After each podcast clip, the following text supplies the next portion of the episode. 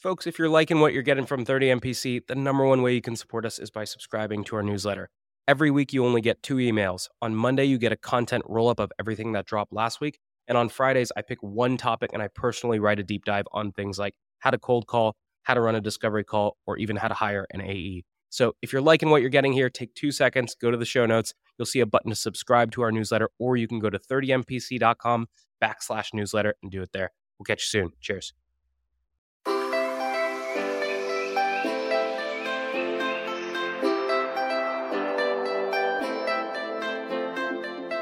Good morning, everybody, and welcome to this episode of 30 Minutes to President's Club. My name is Armand Farrokh, and I'm here with my co host, Nick Cegelski. Today, we have a special episode 10. It is a clinic on everything you would need cold calling. If you're trying to figure out how to hit the phones, you're going to listen to this episode. So, Nick, on that note, why the heck should people listen? Well, we've broken today into a couple pieces. We're going to talk about each step of the cold call what you do before the cold call, what you do when somebody actually answers the phone, and how to book the meeting. We'll touch the pieces sort of in between those parts, but today is a complete breakdown of how to use the magic device called the phone. Let's hit it. Today's tip to optimize your sales day is brought to you by Boomerang. If you get an email and the action required on that email is going to take you less than two minutes to do, do it on the spot. It's not worth adding it to your to do list, having to look at the item, remember what you need to do. That's going to take you more than two minutes anyway. So do it on the spot, get it off your plate. Now, we documented our best templates and tips to help you optimize your sales day with our friends at Boomerang, and you can get that documentation for free at the link in the show notes. Your ZoomInfo actionable insight tactic is called Jane's Moving Up. Why? Because that's the email subject line you'll use when you get a real time notice that your prospect Jane just got promoted. From there, in the email, explain how ZoomInfo helps rising sales leaders win their first 90 days on the job by highlighting coaching opportunities or supporting a team wide prospecting push. And you can try out this trigger based email template for prospect promotion and four other scenarios inspired by ZoomInfo's go to market plays. Link in the show notes. Today's prospecting tip is brought to you by Super Cadence by Influ2, which helps cut through the noise of oversaturated prospecting channels. If you want to get your prospects' attention, you got to do stuff a robot would never do. One of my favorite plays is getting warm introductions to the accounts that I'm targeting via salespeople who work at that account. Salespeople help salespeople. Another approach could be using Super Cadence to run SDR ads to put a face to the name. Now, we worked with Influ2 to put together a special toolkit on ways to humanize your outreach, which you can get for free at the link in the show notes notes. Gong's going to help you run the five minute drill at the end of all of your calls today. At the end of a call, pressure test the prospect with three questions. Number one, do you want to buy? If the answer is no, why set a next step at all? Number two, when do you want to buy? If it's tomorrow, we got to move fast. Number three, how do you buy? Based on the first two answers, I can now adequately decide if and how I set a next step. And this was stolen from the Gong 30 MPC 90 minute masterclass, and you can steal it too in the show notes. Today's tactic to triple your connect rate is brought to you by RocketReach, who provides data that lets you reach out to the right person at the right account at the right time. Every time you're reaching out to an account, pull down the contacts. Again, yes, I know it sucks, but the average tech tenure is two years, which means 50% of the workforce turns over every year. So look up the account, pull anyone who was hired, and scratch anyone who was left. And one way you can pull verified and accurate data is with RocketReach. So if you like this, check out their toolkit on eight ways to triple your cold call connects in the show notes. And so it begins with the way that you prepare for your calls. And so, Nick, we talk about a lot of the things you need to know before you pick up the phone. What should people be doing? I think a lot of people completely over research their cold calls something that we learned on our one of our early episodes with Joe Caprio was look at the buying triggers, look at the reasons that you might pick up the phone and, and, cold call somebody. And so for me, I look at a couple things. I call law firms, and so I look at the type of law they practice. I look at the persona of the person I'm going to be calling, and I look at the piece of technology that I'd be kicking out for what I'm selling. And so if I know those three things, that pretty much dictates what I'm going to say from a value prop and an opener perspective. And so I don't need to do 50 hours of research. There's this misconception that we've got to research, research, research and know every single thing about Armand and his corgi and where he grew up. But that doesn't really matter on a cold call. Absolutely. And it's all about planning your attack before you attack your plan. So when you pick up the phone, turn off your Slack, you turn off your email, you get everything closed. It would drive me up the wall when people would schedule these 30 minute dial blitzes with me because I would get into the room And by the time I grab my LaCroix, open my laptop, get my outreach cadences teed up, then it would be already 10 minutes into the session and I'd only have 20 minutes to dial. And so 60 minutes, 40 dial tasks, locked and loaded, all of your research in one place. So you know your top three buyer triggers for this specific customer are X, Y, and Z. And you can just unload your openers back to back to back. I like what you're talking about of having all of your tasks queued up. I don't use Outreach or SalesLoft. I just use Salesforce. That's where I'm doing my prospecting. And so what I'll do is if I have a goal of making 40 cold calls in a certain amount of time, I'll literally open up 40 different tabs for each of the people that I'm going to cold call. And one of the most satisfying feelings is seeing that list of tabs get smaller and smaller and smaller. And so now I've also eliminated that sort of like hesitancy to actually open up more people to call because you know what'll happen. I'll make 10 calls and then the 10th guy tells you to go screw off and you're upset. You feel a little dejected like a kicked puppy.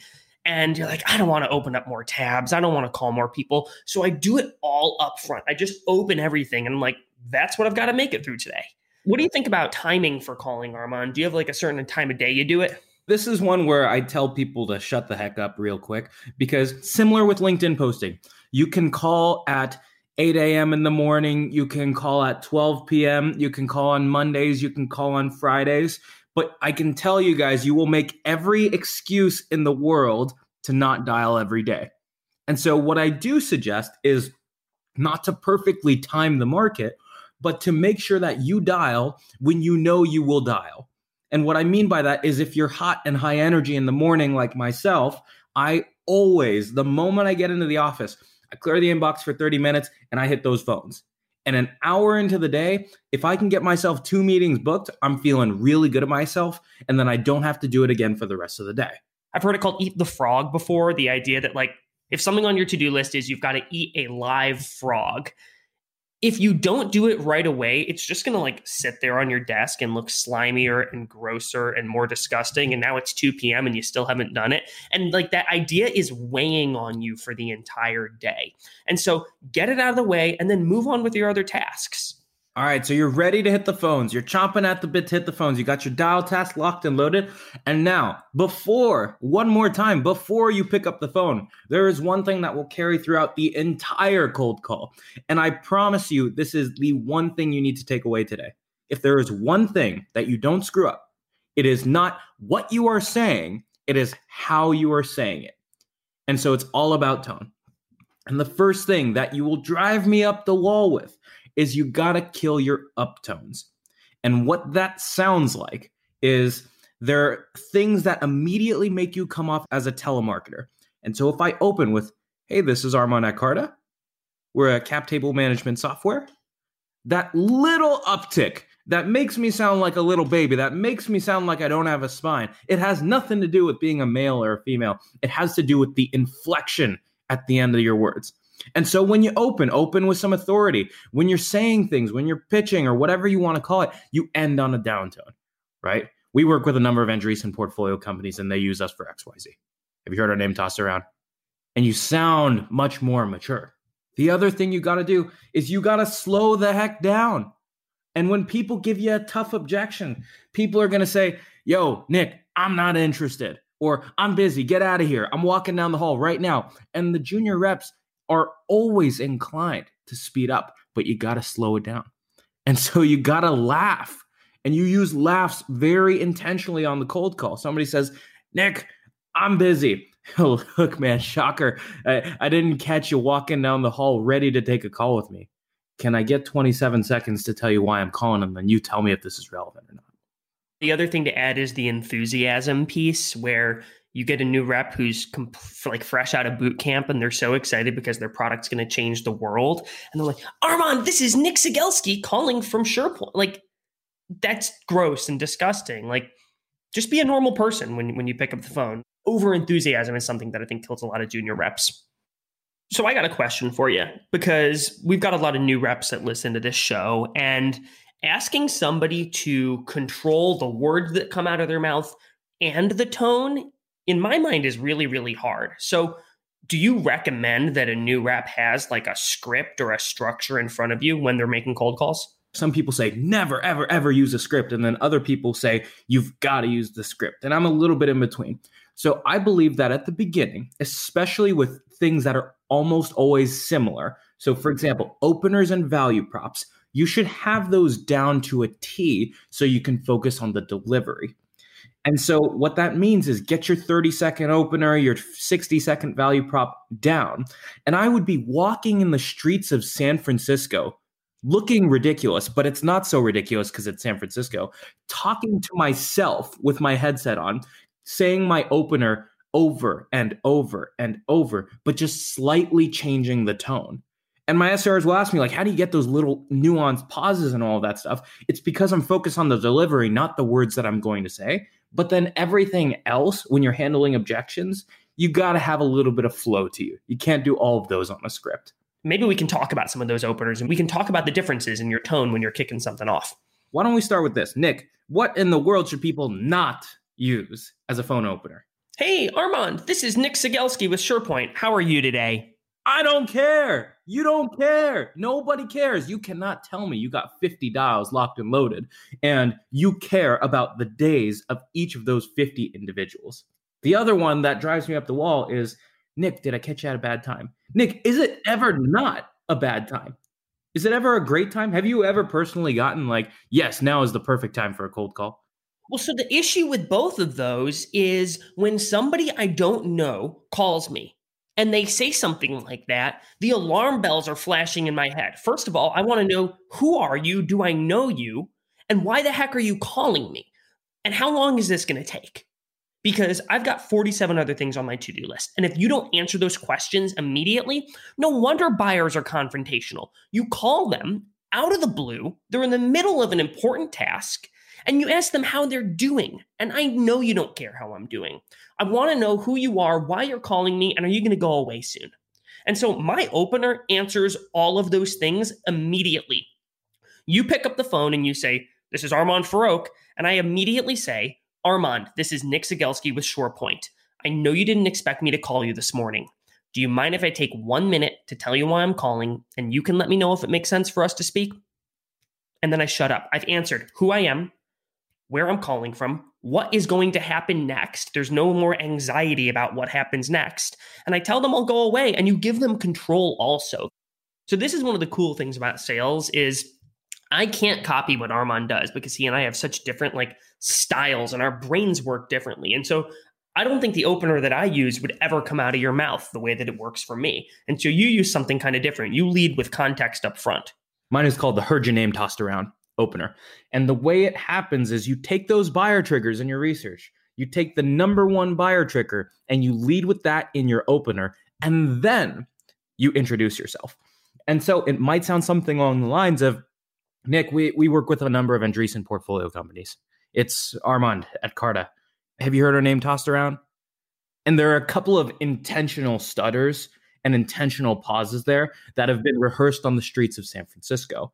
And the general tone behind it is yo, you're in my network. Okay. We share a mutual investor. Have you heard our name tossed around? And Nick, I don't know if you remember this, but when we were co founders at Sup Now, that is how I called our first gym ever. And they had no way they could have possibly heard our name tossed around. And so I know you're waiting for the excuse of, but they haven't heard our name tossed around. Guess what? It doesn't matter. Because if they say yes, you ask, great, what'd you hear? I don't need to repitch you. I need to understand why you didn't buy the first time. Or if they say no, then you hit with Nick's opener and you say, great, well, can I get 27 seconds to tell you why I'm calling? And then you can tell me if this is even moderately relevant for you guys or not. Well, I really like the idea of what you're doing there of if they say yes and they give you a little bit of context of what they've heard about you. I've been working my way through gap selling again, Armand, the Keenan book. And he talks about how the more deeply you can understand where your customer is at mentally, the better you can position your solution, yourself, your business, etc. And so what you're doing is you're in a micro interaction there, you're actually getting some context for what they know about you, and then you're able to position yourself a little bit better when you're saying why you're calling. Exactly. One of two things is going to happen when they say yes. The first is they're going to be wrong. The key takeaway here is if you can get past those first 30 to 45 seconds of a cold call, you are in the money. And the way you do that is making somebody feel like they're not in a super salesy cold call, like you're in their network, like you know something about them, like you researched them for a minute. And that bleeds through to the value prop. So if you nail the opener, the value prop, the objections are the right to book a meeting. And so let's talk about value props, Nick. So you structure yours like context, value, ask. Can you walk us through what that would be? What I want to do is address a problem that I think the person I'm calling might have.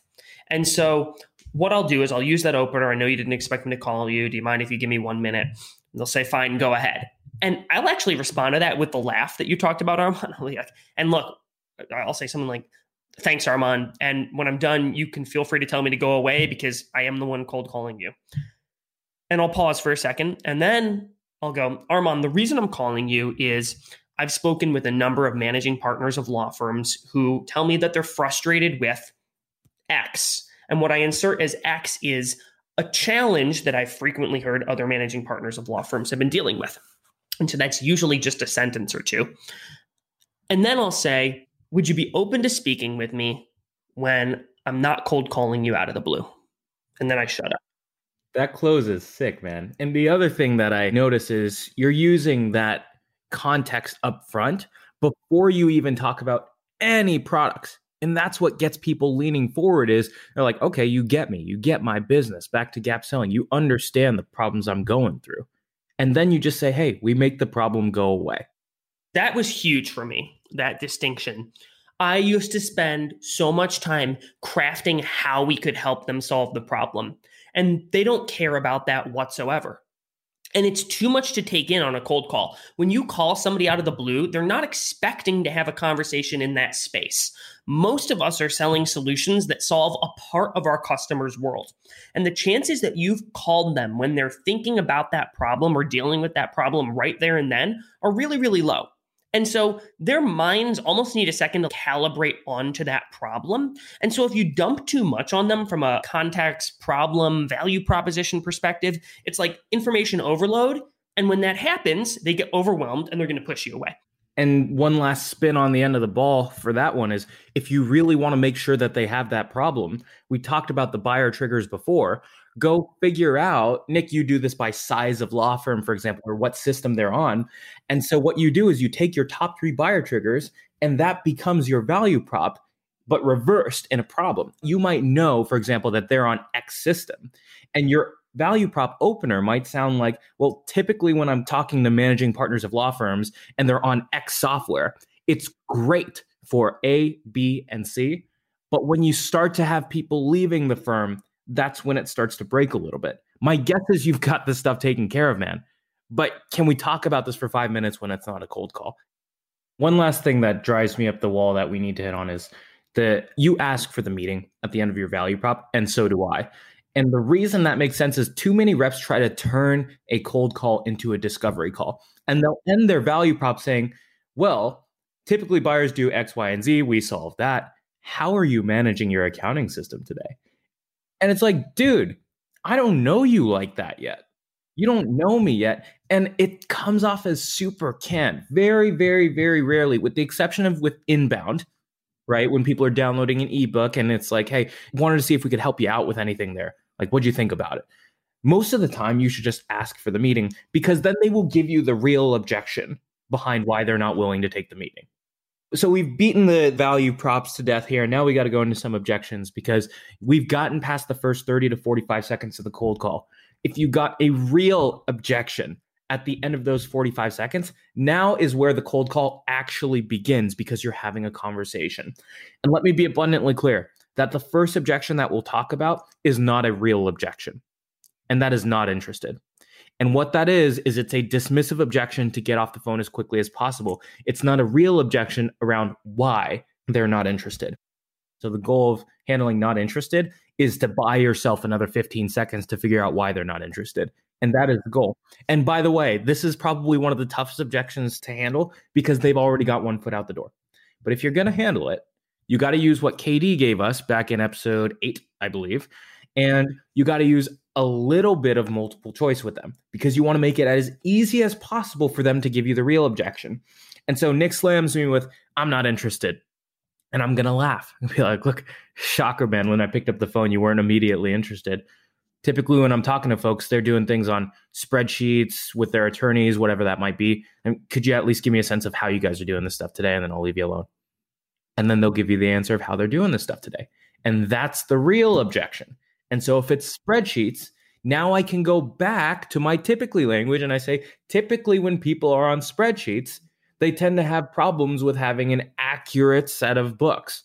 And now I can go into a classic pain funnel or whatever you want to call it. And you should know what those top three or four situations are for your buyers. I like the idea of you're trying to buy a little bit of time and get just a little bit more information. And I'll say, hey, I can totally respect that.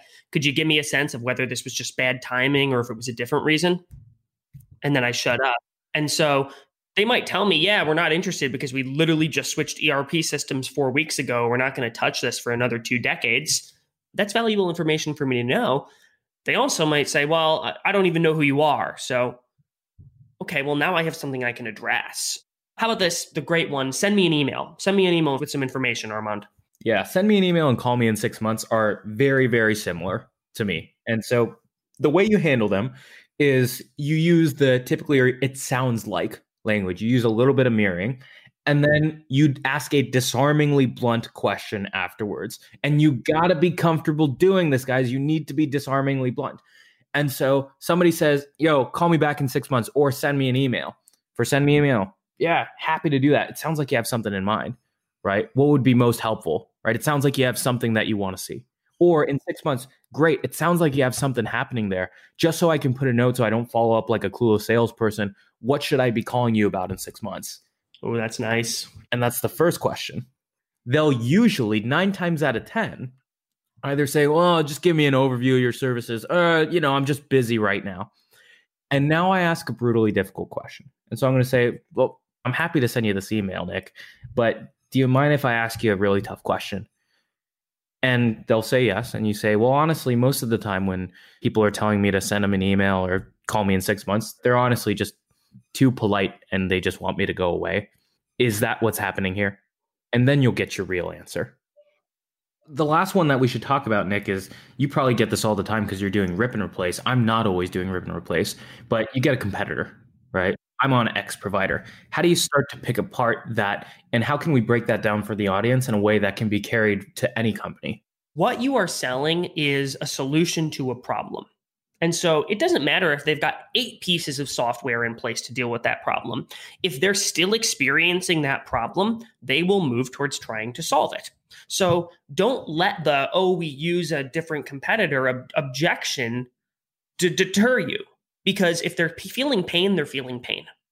Use your typically language. Well, typically, when I talk to folks that are doing that, they tell me that insert pain. Is that relevant to you? and then shut up. Let them answer. And so before you go in the kill, here's what you guys got to know is you got to think of the cold call as an hourglass. There is sand constantly pouring out of this hourglass. Every time you're able to handle an objection really well, you get some more sand. And there's a big red circle at the top of the hourglass, and eventually you got to cut this thing off so it doesn't turn into a discovery call. You've got to cut it off when it's hot. And the way it sounds like when you're making the first ask is you use it sounds like language, right? Or I think this might make sense. And so you like say, look, I mean, you, you told me a couple things about your business and I really appreciate the time. I think this might make sense to have a moderately more interesting conversation when I'm not cold calling you. Can we talk about this for five minutes sometime next week and see if we can help you guys out with this problem? And then, Nick, of course, what you'll get after that is, well, why don't you send me sometimes? Right? How do I handle that? Should I send them sometimes? I'll say, hey, I actually have my calendar open. I don't know if you have yours handy. I don't want to blow up your email, your inbox with 47 emails with a bunch of different times. Does Thursday at three work for you? And I say, ah, I'm stuck in the Stone Age. I don't have my calendar on me, right? What comes next? You're going to want to send an invite anyway and the the no, the show rate on this is not going to be as great as if they're like, "Yep, Thursday at four works for you." But what I'll say is, okay, Armand, here's what I'll do. I'll send you a calendar invite for next Thursday at three. If that time ends up working, great. If it doesn't end up working, would you mind declining the invite and letting me know a better time that works for us. And what I'll typically try to do is book for the same time that we're talking there and then. So if it's a Tuesday at 4 p.m. Pacific, I'm going to try to see if I can get that same time Tuesday at 4 p.m. Pacific because likely they're going to be available then. The other thing you've got to do is even if you've got their email from ZoomInfo or it's in Salesforce, confirm with them what the email address is. If they're willing to share that with you, you're going to bump your show rate just a little bit because it's a give forget sort of thing.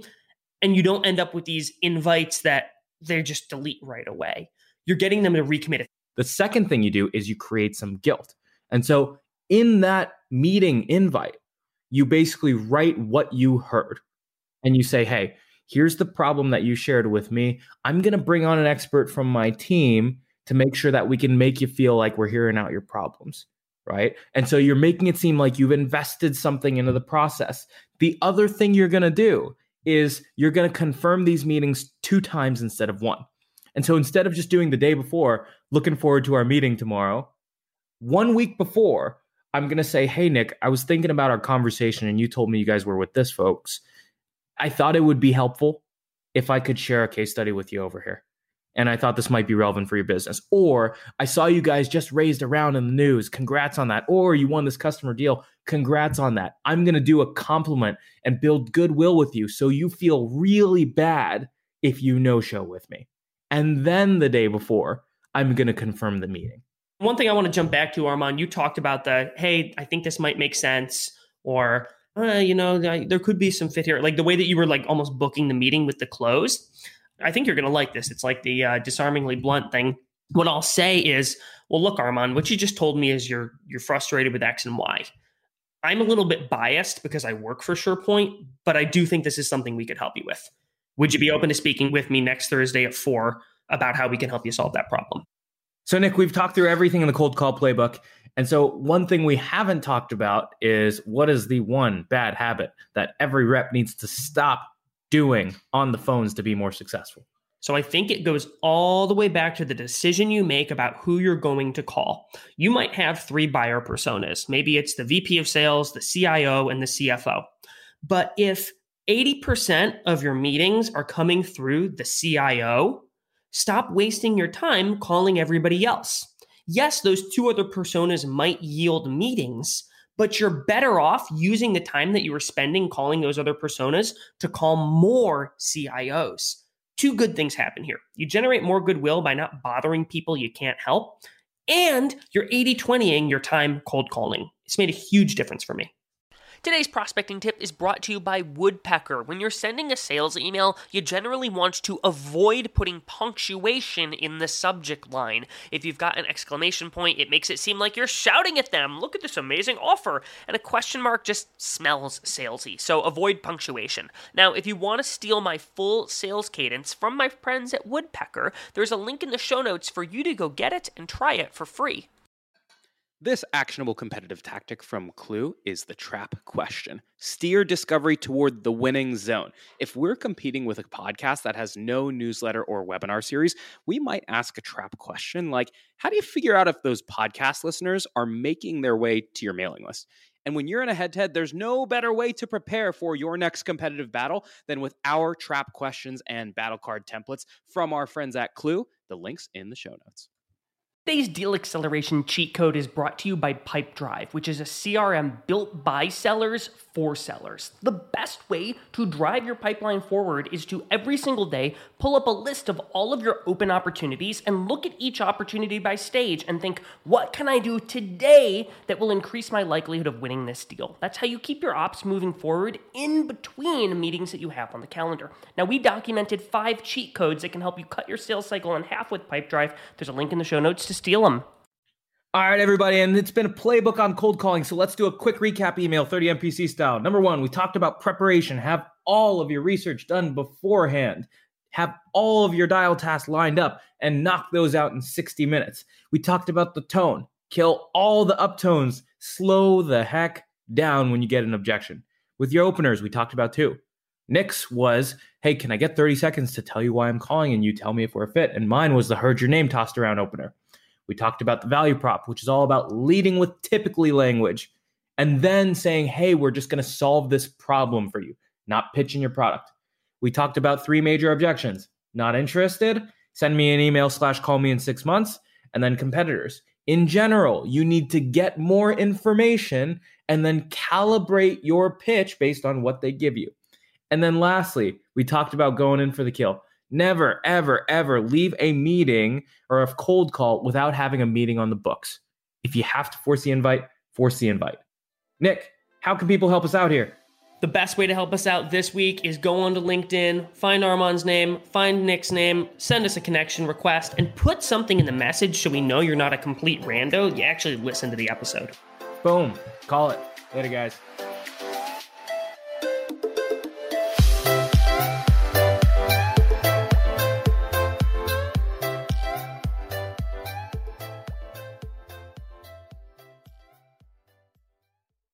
Today's prospecting tip is brought to you by Super Cadence by Influ2, which helps cut through the noise of oversaturated prospecting channels. If you want to get your prospects' attention, you got to do stuff a robot would never do. One of my favorite plays is getting warm introductions to the accounts that I'm targeting via salespeople who work at that account. Salespeople help salespeople. Another approach could be using Super Cadence to run SDR ads to put a face to the name. Now, we worked with Influ2 to put together a special toolkit on ways to humanize your outreach, which you can get for free at the link in the show notes. Gong's going to help you run the five minute drill at the end of all of your calls today. At the end of a call, pressure test the prospect with three questions. Number one, do you want to buy? If the answer is no, why set a next step at all? Number two, when do you want to buy? If it's tomorrow, we got to move fast. Number three, how do you buy? Based on the first two answers, I can now adequately decide if and how I set a next step. And this was stolen from the Gong 30 MPC 90 minute masterclass, and you can steal it too in the show notes.